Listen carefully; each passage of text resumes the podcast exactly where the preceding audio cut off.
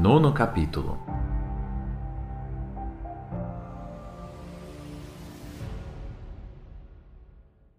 Nove ponto um. A capacidade do líder. Notei que na descrição de um movimento econômico, ninguém soube delinear a semovência do business, individual ou societário, que é típica do líder, a sua gestão intuitiva. Os escritos de economia apresentam várias discrepâncias. Todavia, concorda-se em afirmar que, para resolver as contraposições, é necessária a exclusiva presença do líder. Não se entende, não se sabe, mas se vê que quando o homem operador intervém, ele sabe colocar em sinfonia as presenças distônicas que causavam a impossibilidade econômica. O líder, ao final, é infalível. 1. Em âmbito econômico, o líder é quem possui a intuição da eficiência do serviço para garantir o escopo econômico, que vai dos detalhes à completude última e é baseada na lógica de serviço. A intuição é a capacidade de conhecer as conexões simples, as relações diretas dos conjuntos para um escopo. O escopo é o coordenador determinante. Esse constitui a forma mentes, o corpo, o objeto, o todo. Uma vez definido o escopo, instaura-se imediatamente o organograma da realização. Conjuntos, situações, instrumentos, pessoal, dinheiro, produção, tudo deve ser conexo e organogramado à unidade do escopo. Entre conjuntos e circunstâncias, ele sabe colher a intrínseca conexão, a relação direta. Sempre existe apenas uma, que realiza o máximo do escopo. Entre as tantas situações, o líder sabe colher a constante variável, a uniformidade direta que estabelece o feeling dos diversos conjuntos à eficiência realizada do escopo. Deixando as várias questões carismáticas à parte, o líder é um técnico capaz, alguém que compreende imediatamente onde está o problema, como aquelas relações não são bem utilizadas. É um real que, com simplicidade, sabe colocar ordem entre os reais. O líder vê e faz. Veni vidi vici. Eu vim, encontrei-me aqui, vi e fiz. Essa é uma capacidade que se tem ou não se tem. Quando se é assim, ou se tem alguém que é assim, tudo funciona. De outro modo, a própria empresa, o dinheiro, as iniciativas, os diplomas, os cursos não valem de nada. Encontramos-nos perdedores em um tabuleiro de xadrez. Isso ocorre por constituição, e exatamente por esse motivo 95% das pessoas não conseguem desenvolver riqueza.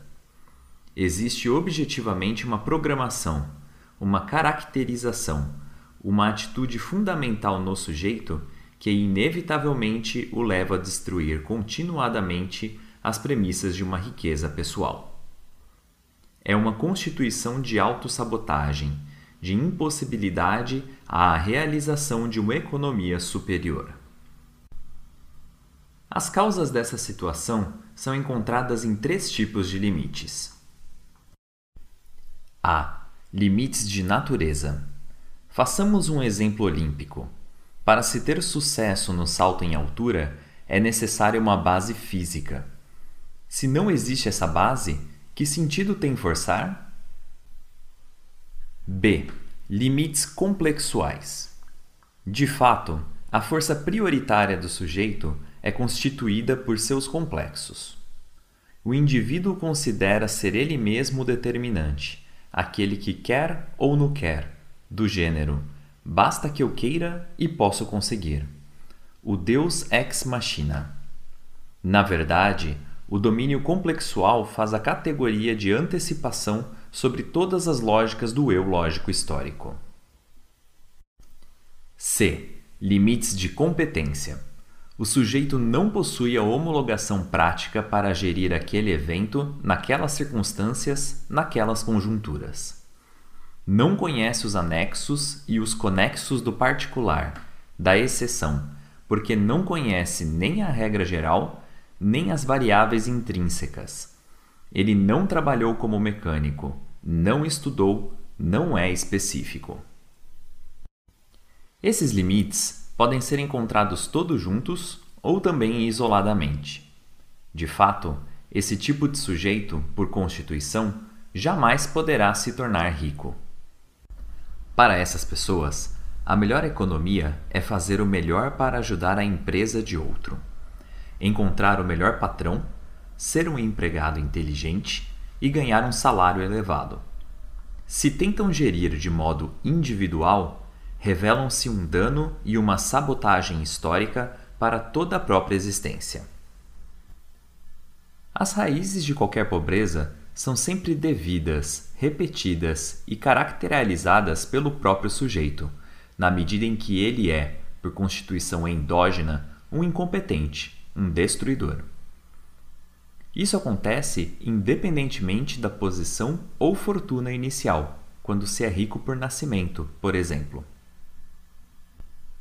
O líder, ao contrário, não precisa da fortuna, ele próprio a constrói.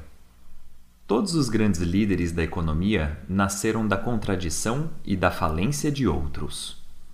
Nos momentos de déficit global de pequenas e grandes sociedades de qualquer época, o líder desperta e, com simplicidade, compreende o ponto e o constitui em vantagem própria. Do infortúnio majoritário, alguém inventa e estabelece a própria diferença. 2. O líder tem a capacidade de relação específica com a identidade dos clientes. A personalidade psicológica do líder é caracterizada por saber servir o íntimo da identidade dos seus clientes. O líder deve fornecer a própria mercadoria no modo como agrada aos seus melhores clientes. Deve procurá-los e deve estudar como o seu melhor cliente quer as coisas, com aquele perfume, com aquela palavra, com aquele gesto, com aquele sorriso, com aquela diferença. 3. Capacidade de ordem funcional e geral.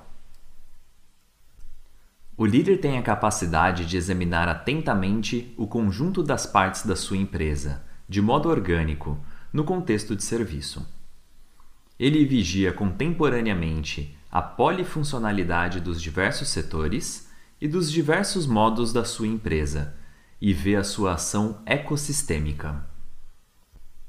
4. Capacidade de examinar as psicodinâmicas dos participantes do próprio business no primeiro ponto da própria hierarquia de trabalho. É preciso examinar atentamente as semânticas de clientes, dirigentes, operadores, vendedores, todos aqueles que, por contrato ou circunstância, estão próximos ao próprio negócio, ao próprio business. É preciso saber antever as psicodinâmicas dos participantes do próprio business. Obviamente, esse princípio está estritamente coligado com o terceiro ponto, a capacidade de ordem funcional e geral. Em relação a esse ponto, poder-se-ia fazer um ótimo serviço de ontopsicologia, porque nos sonhos do líder sempre é possível visualizar se os orgânicos do seu grupo de empresa funcionam ou não. Trata-se de vigiar as intencionalidades do pessoal, dos clientes, dos profissionais de apoio, especialmente quando esses podem ter êxodo através de circunstâncias de apoio. Deve-se, sobretudo, vigiar aqueles meticulosos circunspectos que fazem apenas rotina, jamais avanço ou ganho evidente. 5. Capacidade de prever ou de antecipar o movimento de produção e distribuição. O líder tem esta capacidade, Sabe imediatamente como as coisas acontecerão na sua empresa e as muda em antecipação antes de qualquer crise. É a sua natureza, o seu ofício específico. Substancialmente, o líder conhece as relações de causa, sabe ler as causas, não vê o percurso dos efeitos. Possui temporização e tempestividade. Gostaria, enfim, de evidenciar dois últimos pontos que o líder deve ter sempre presente. 1. Um, não existe função sem pessoa. Uma vez atingida uma determinada liberdade econômica, muitos pensam poder contratar 10, 20, 30 pessoas para aquele determinado projeto. Antes de mais nada, deve ser encontrada a pessoa. Sem ela, não pode existir nenhum business. A primeira pessoa, na realidade, é o próprio líder. Ele deve encontrar o próprio caminho e personalizar o que será seu futuro core business. Feito isso, deve saber encontrar a pessoa que, especificamente naquele determinado trabalho, o ama e quer fazê-lo. A primeira riqueza é sempre a pessoa, não a encontrando, é melhor desistir. Faltando a pessoa, deve-se fazer sozinho ou renunciar. Renunciar, nesse caso, já é um ganho, porque não se perde, não se usam álibis, não se torna massa, não se perde a própria identidade. 2. A lei. Hoje, a lei é mais importante que o dinheiro e deve ser vista como uma defesa dos cidadãos circunstantes, como um grande escudo que protege o sujeito dos outros, dos cidadãos pequenos, de todos os frustrados, dos parentes que o amam. Quando se começa a ter riqueza, é prudente se mover por meio da lei, porque é uma proteção contra os pequenos, os frustrados. A lei deve ser usada, porque ao redor dos vencedores sempre existem armadilhas de franco-atiradores. São coisas simples que sempre devem ser levadas em consideração. 9.2 Modelos de organização e management empresarial. A partir dos primeiros anos deste século, começam a ser definidas verdadeiras e específicas teorias sobre a organização empresarial que prospectam diversas chaves de leitura sobre o fenômeno organizacional, além de bases para a solução racional dos respectivos problemas. Todas essas teorias podem ser agrupadas em cinco escolas de pensamento. 1. Um, a escola da administração científica. 2. A escola administrativa. 3. O homem e a organização. 4 a escola burocrática. 5. A escola decisional. A escola da administração científica. Frederick Winslow Taylor. Shop Management, ou Administração de Oficinas, é a primeira de duas obras sistemáticas elaboradas por Taylor, e na qual já é possível reconhecer o pensamento do autor em mérito à solução dos problemas organizacionais e dirigenciais das fábricas surgidas após a introdução das novas técnicas. Taylor individua na relação intercorrente entre empreendedores e trabalhadores o elemento que faz a diferença, no sentido que, em longo prazo, resultam vencedores aqueles sistemas organizacionais que possuem resultados satisfatórios para ambas as categorias, ou seja, capazes de realizar uma plena cooperação em condições de produzir benefícios a todos. Para obter isso, algumas regras deveriam ser seguidas, tais como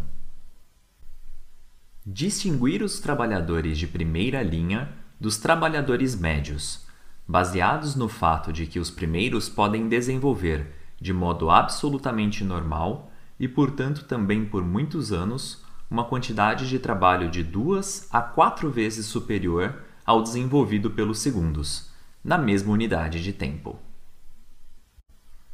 Pagar aos operários de primeira linha 30 a 100% a mais do que a média da categoria a qual pertencem. Destinar a cada tipo de trabalho os operários que tenham as capacidades mentais e ou físicas mais adequadas.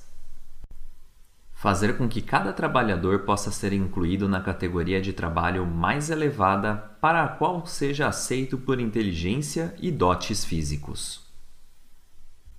A solução que Taylor propõe prevê o abandono do ordenamento hierárquico e a sua substituição pelo tipo funcional. A escola administrativa procura concentrar a observação não sobre a empresa no seu complexo mas sobre os princípios de direção e de administração, analisando a organização do ponto de vista formal e na ótica típica dos órgãos diretivos e dos escopos que eles buscam. Os primeiros expoentes dessa abordagem da organização são dirigentes, técnicos ou consultores que, graças à experiência acumulada, tentam responder à exigência das empresas dispondo de um conjunto de princípios universalmente válidos, sobre os quais fundamentar uma ação dirigencial realmente voltada à racionalidade econômica, teoria clássica.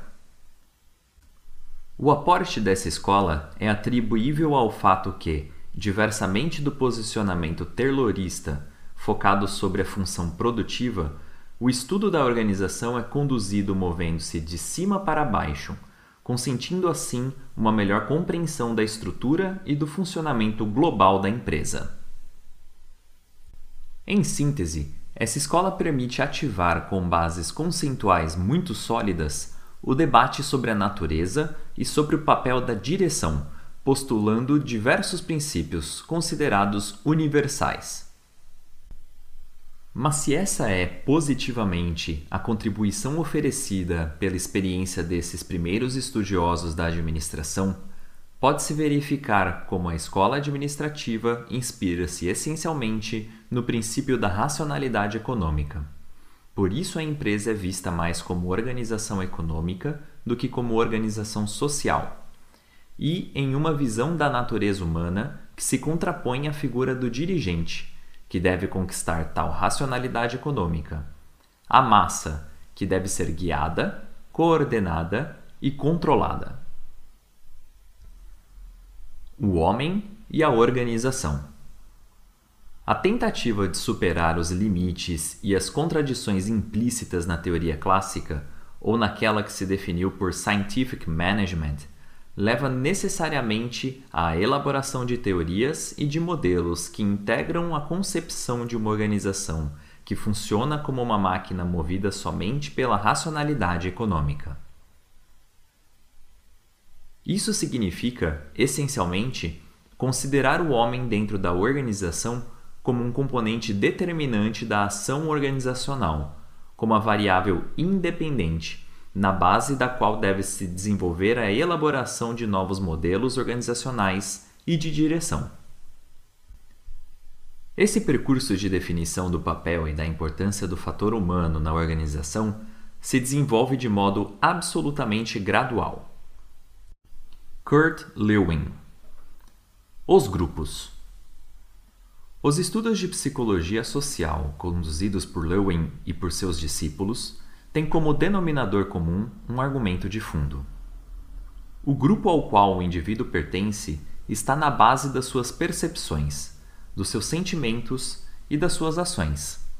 Por isso, não só não se pode estudar o indivíduo sem estudar o grupo, mas o indivíduo como tal existe se existe a possibilidade de criar um grupo. Lewin define desse modo a chamada teoria do campo, que se baseia no conceito da física segundo o qual, para entender o comportamento de uma partícula em um campo magnético e para prever o seu comportamento futuro, é necessário reconhecer que todos os fatores no campo são mutuamente interagentes. Mas, e esse é um ponto central na dinâmica dos grupos de Lewin, jamais se deve pensar que o conflito social seja algo diverso e externo ao indivíduo, porque ele sempre tem uma dimensão intrapessoal, um aspecto interno ao indivíduo externo. Isso implica que uma das soluções mais brilhantes para um conflito social está em agir exatamente sobre o indivíduo, operando sobre a percepção que o indivíduo tem sobre certa situação.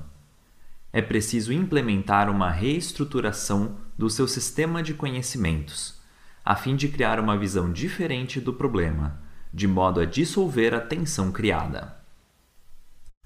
Mas, para esta possível solução, requer que alguém saiba conhecer, gerir e condicionar a atmosfera e o clima do grupo. Depois deriva a centralidade da figura do líder que, se democrático, consegue gerir o grupo no seu complexo, operando inclusive as reestruturações individuais necessárias a fim de manter sempre um clima oposto ao típico do conflito social. Abraham Maslow A hierarquia das necessidades. A motivação está ligada à necessidade, definida como a carência de algo capaz de induzir o indivíduo a agir, colocar-se em movimento, para procurá-la. O homem, em outros termos, ativa-se, colocando em ato um comportamento que considera capaz de satisfazer a necessidade mediante a conquista daquele bem ou daquela condição, da qual sente falta. Em relação a uma organização, tem-se que para motivar as pessoas é preciso conhecer as necessidades que elas precisam satisfazer e ativar, segundo o caso, os estímulos motivacionais correspondentes. Assim, se as organizações conseguem se estruturar de modo a satisfazer as necessidades mais elevadas dos indivíduos, poderão atingir os fins institucionais da empresa de modo absolutamente profícuo.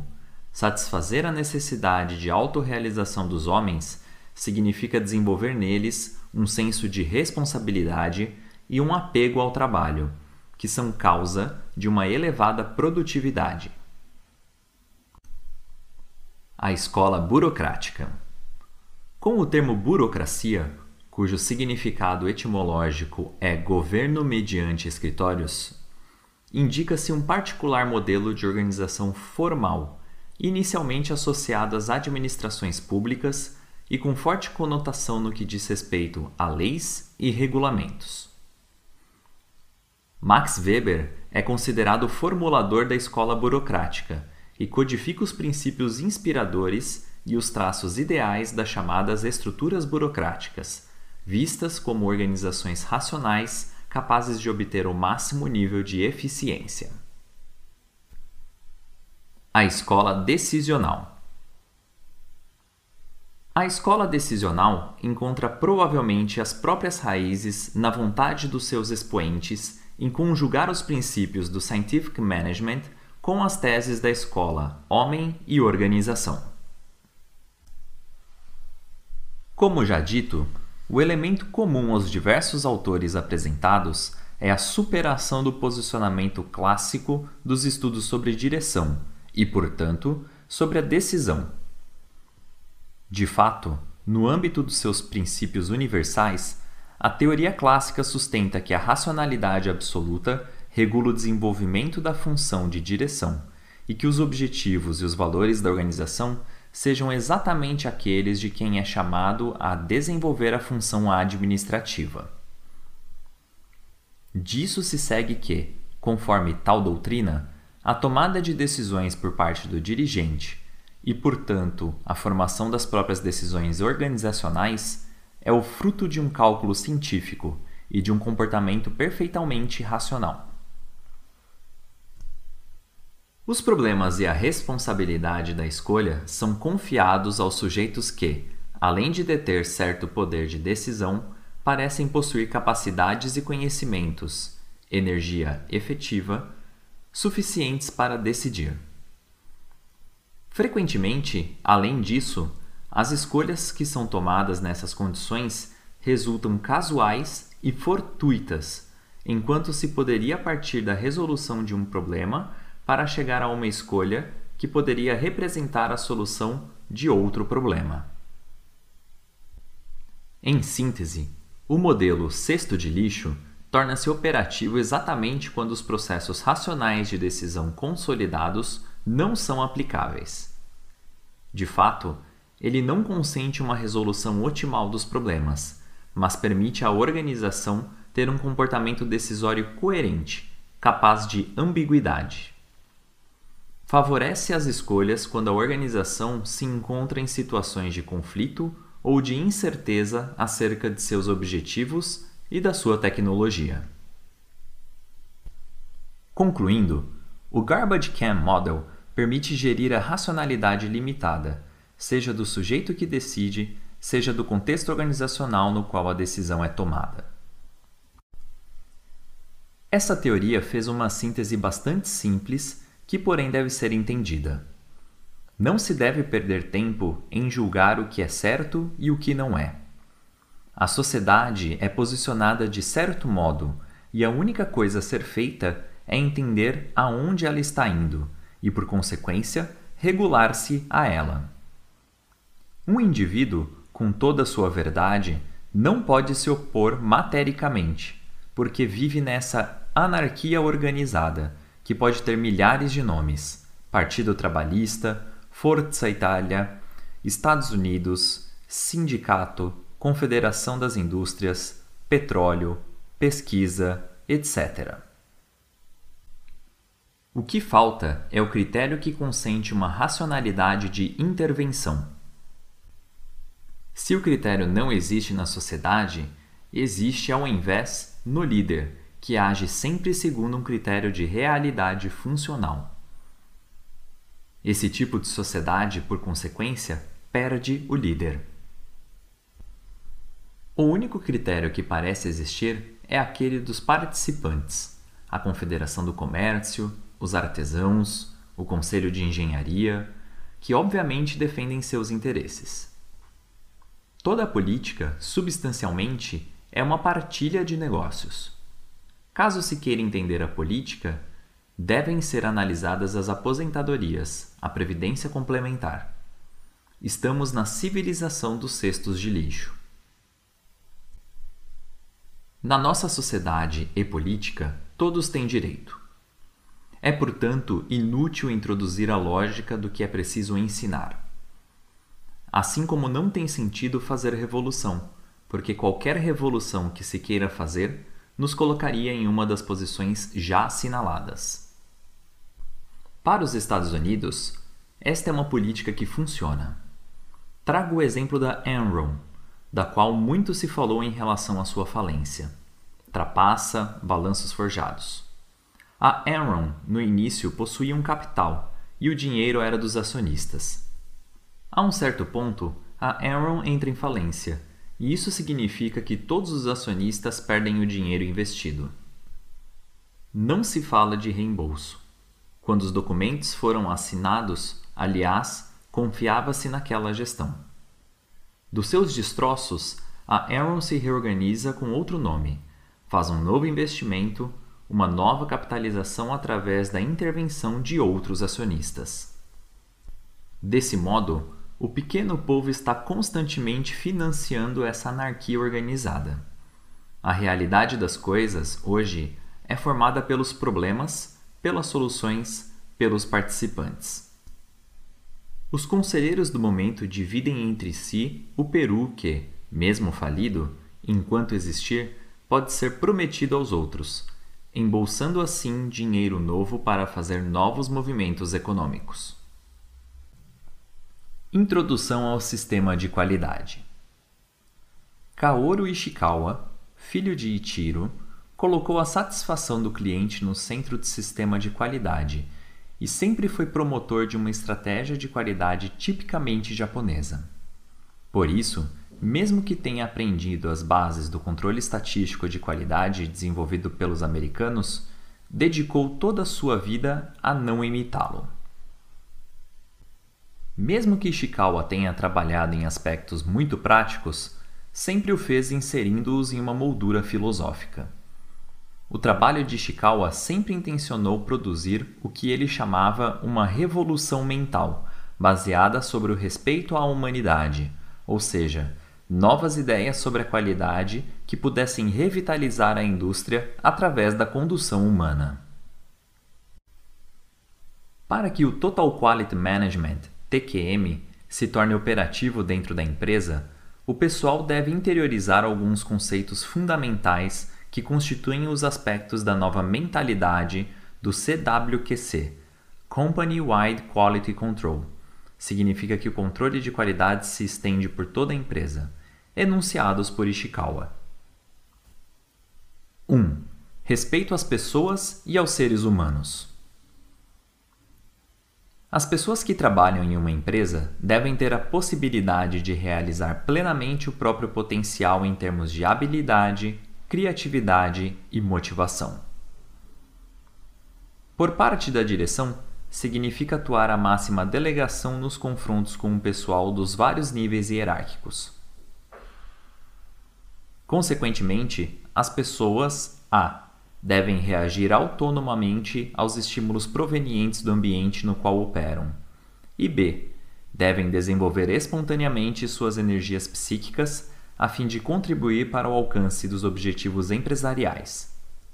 Quando se fala de direção baseada na humanidade, faz-se referência a um sistema managerial que permita o pleno desenvolvimento do potencial ilimitado íncito em cada ser humano. 2. Qualidade em primeiro lugar.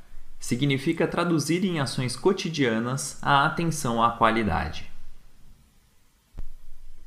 3. Market in. Com isso, se deseja reforçar a consciência dos colaboradores acerca do fato que o mercado e os clientes são os verdadeiros patrões da empresa. Tudo deve ser visto com os olhos dos clientes.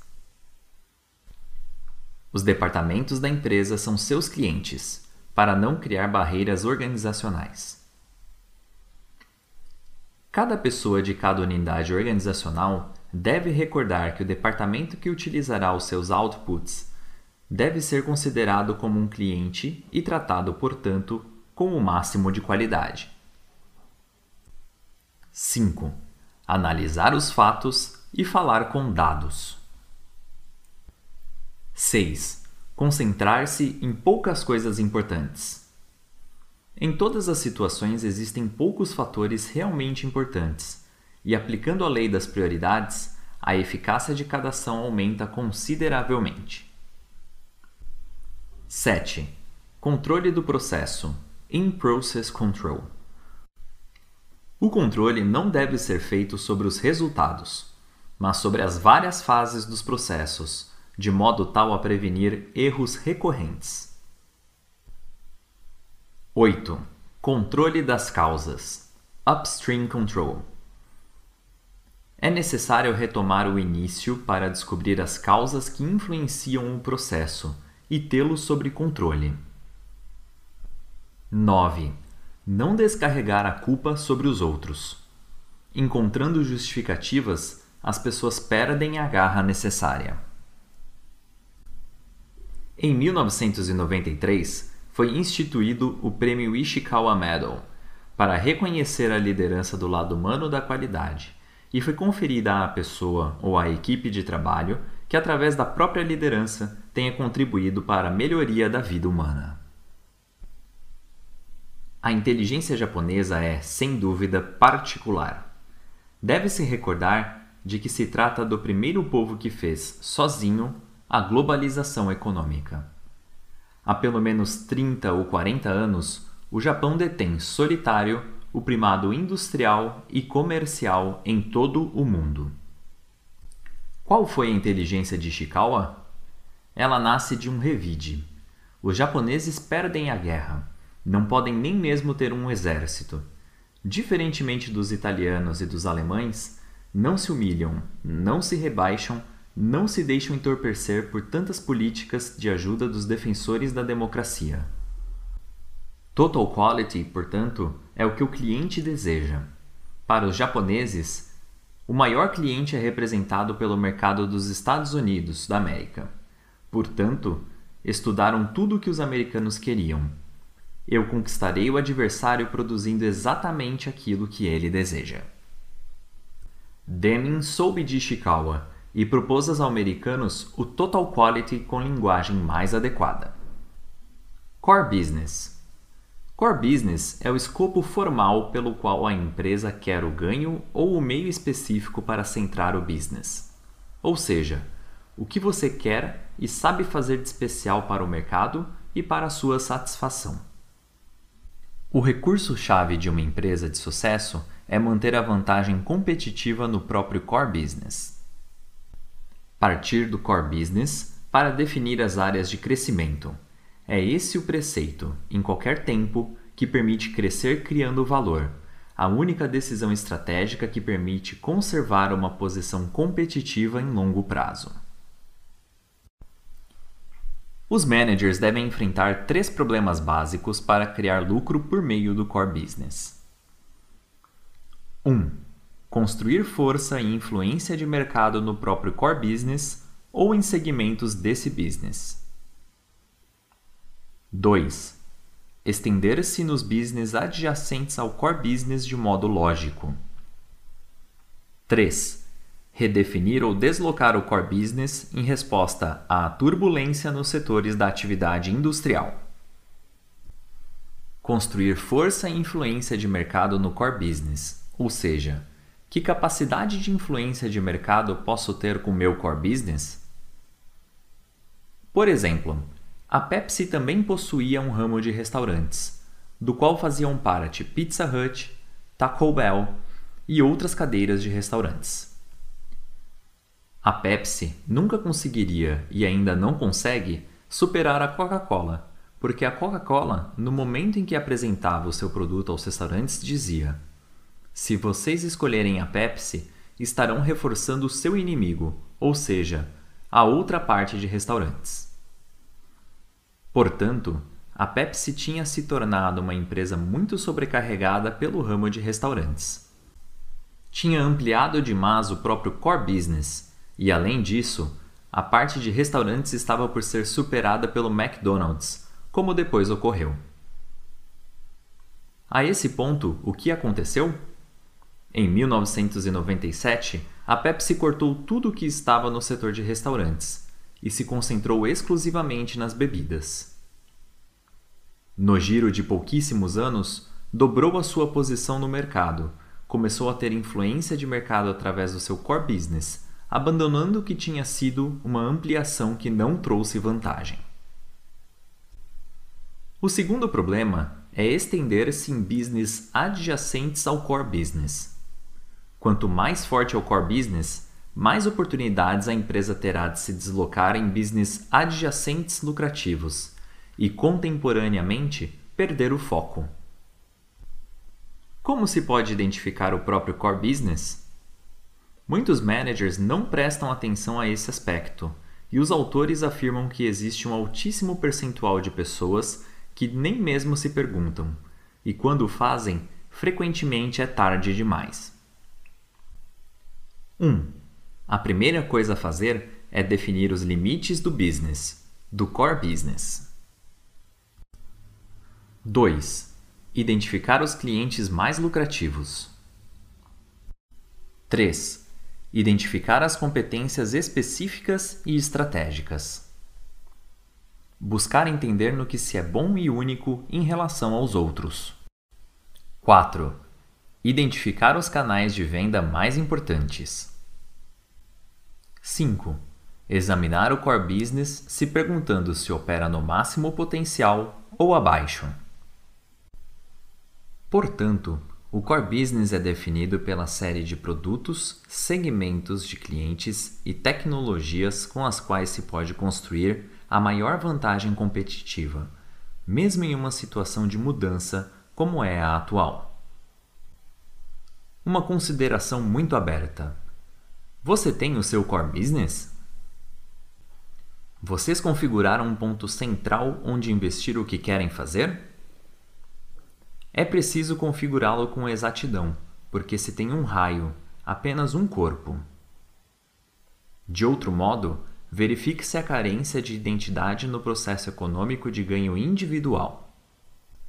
No plano comercial, o que você quer fazer? Quer ser alfaiate, produzir botões, pregos? Estabelecido isso, você é capaz de fazê-lo? Possui a competência, os meios? Funciona? Atrai os clientes? É pago? É escolhido? O que você quer fazer? Sabe fazer? funciona?